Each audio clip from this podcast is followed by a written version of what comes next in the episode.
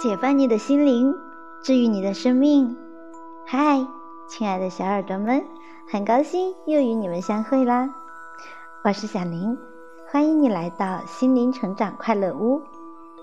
今天我们继续来共读由路易斯·海撰写的《健康观念世界第一畅销书·生命的重建》当中的内容吧。第六章：拒绝改变。我没有价值。造成了拖延。如果我的内在信念是我没有价值，那么我的外在反应可能就是拖延。毕竟，如果想要避免去我们嘴上说的想去的地方，拖延是一种有效的方法。大多数拖延的人将把大量时间和精力用于他们自己赐给自己的拖延上。他们会把自己称为懒人，并且通常会让自己感到自己是坏人，憎恨别人的利益。我有一位客户很爱引起别人注意，他故意迟到以引起教室内的骚动。他已经是十八岁的孩子了，填写收益清单时，他最后一个填写。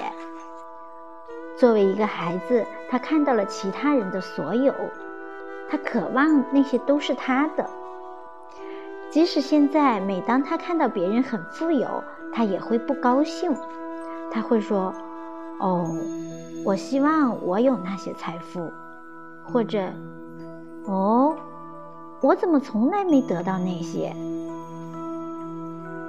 他对于别人利益的憎恨，是他自己成长和改变的障碍。自尊为你打开大门。有一位七十九岁的客户来找我，他教别人唱歌，他的好几个学生从事电视节目的贸易，他也想做电视节目贸易，但是他很害怕。我完全支持他，并且鼓励他。没有人和你一样做你想做的。我说，为了你的乐趣而做。很多人在那儿就是为了看你能提供什么，让他们知道你的存在。他找了好几个代理商和技术指导，并且说：“我是一个资格很老的老年人，我想做贸易。”在很短的时间里，他开了贸易公司。从那时起，他一直在工作。我总是在电视和杂志上看到他。新的职业可以从任何年龄开始，尤其是当你为了乐趣而做时。自我贬低根本不能达到目的。自我贬低只能强化拖延和懒惰。应该把精神能量放在驱除旧的思维模式，创造新的思维模式上。请对自己说：“我放弃认为自己没有价值的信条，我值得拥有最好的生活。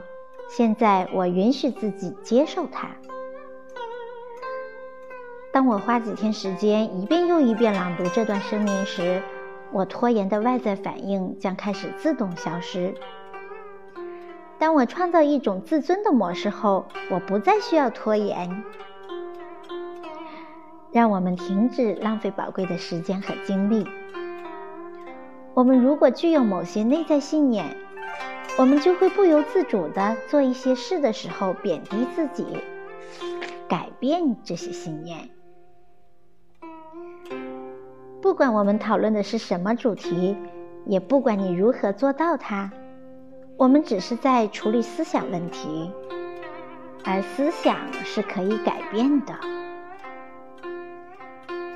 当我们想要改变环境时，我们需要这样说：“我愿意丢弃旧的信念，来创造新的环境。”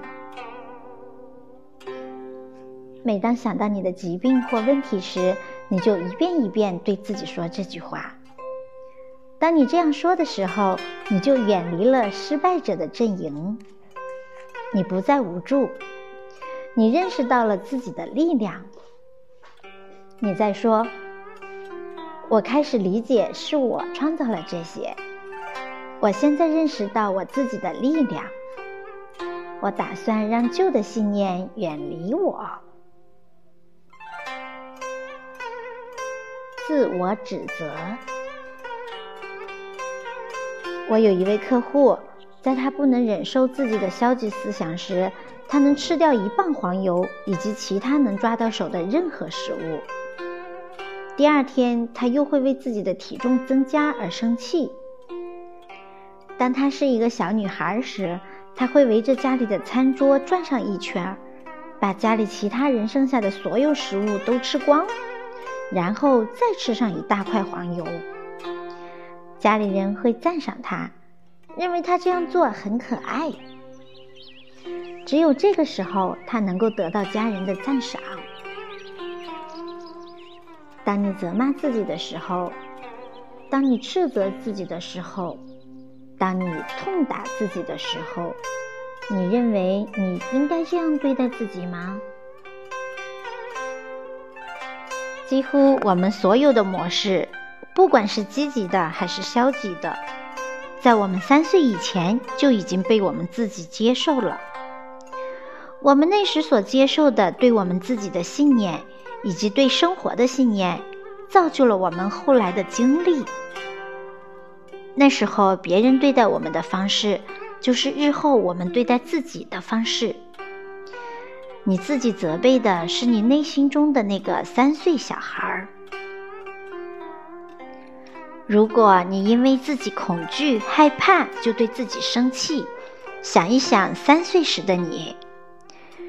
如果你的面前站着一个正处于恐惧之中的小孩儿，你会怎样对待他？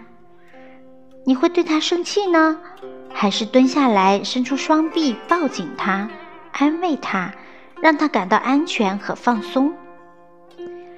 在你小的时候，你周围的成人可能不知道该如何安慰你。现在你是成人了，如果你还不安慰内心中的那个孩子，真是太悲哀了。过去的都已经过去了，现在。就是现在，你可以按照你想要的方式来对待自己。一个被吓坏了的孩子需要安慰，而不是责备。责备自己只会让自己更害怕，这是肯定的。当一个孩子感受不到安全时，他会制造一大堆麻烦。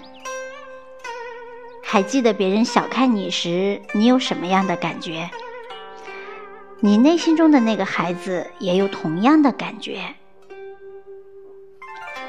对自己好一点，开始爱自己，赞同自己，这正是那个小孩子所需要的。有了这些，他才能发挥出最大的潜力。本章结束语。在我广阔的人生中，一切都是完美、完整和完全的。